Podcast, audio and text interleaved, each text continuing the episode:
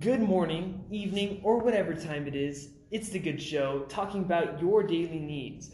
I am your host, Jacob Johnson, coming at you live in North Logan, Utah, with the specialist of guests, Trayvon Draper. Today is September 6th, and we are talking about the awful, the scary financial plan. So, Travin, let's just get into this. What is a financial plan? Well, Jacob, can, can I call you Jacob? Yeah, you can call me Jacob. a financial plan is more than just budgeting, and it's more than just investing. A financial plan is a thinking process that helps you achieve goals.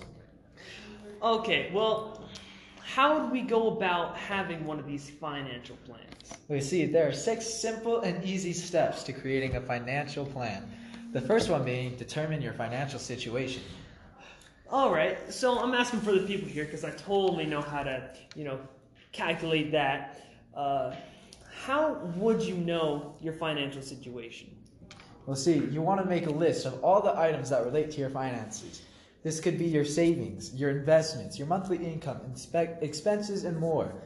That's a lot of stuff to think about. Uh, so, now that we have that down, what's next? Next, you want to develop your financial goals.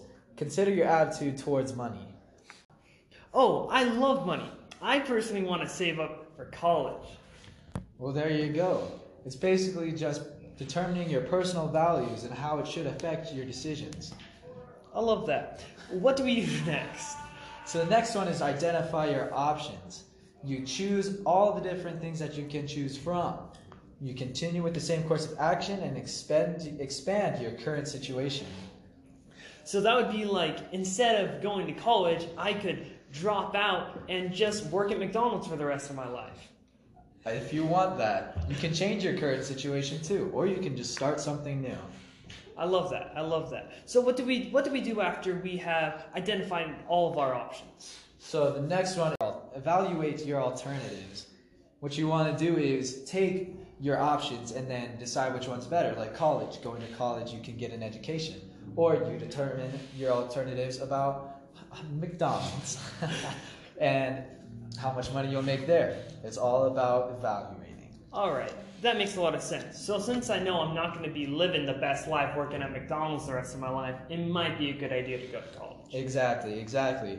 And the next step is to create and use your financial plan. So, if you want to go to college, just do it. All right, I like that. I like that. So, we just got to kind of evaluate it all and do it. What do we do next? Because you said there's another step. It sounds like we're already done. Yeah, there's one more. You got to review your plan and revise it. If you go to college and turns out that life ain't for you, then you got to just review and revise your plan. Maybe McDonald's is what you got to be doing in your life. All right, so you're saying that a financial plan isn't just a set plan that I have to abide by the rest of my life? No, not at all. Not at all. It's all about making a plan and doing it and seeing if it works. All right, I love that. Thank you so much for talking today, Trevin. This has been The Good Show. Thank you for tuning in.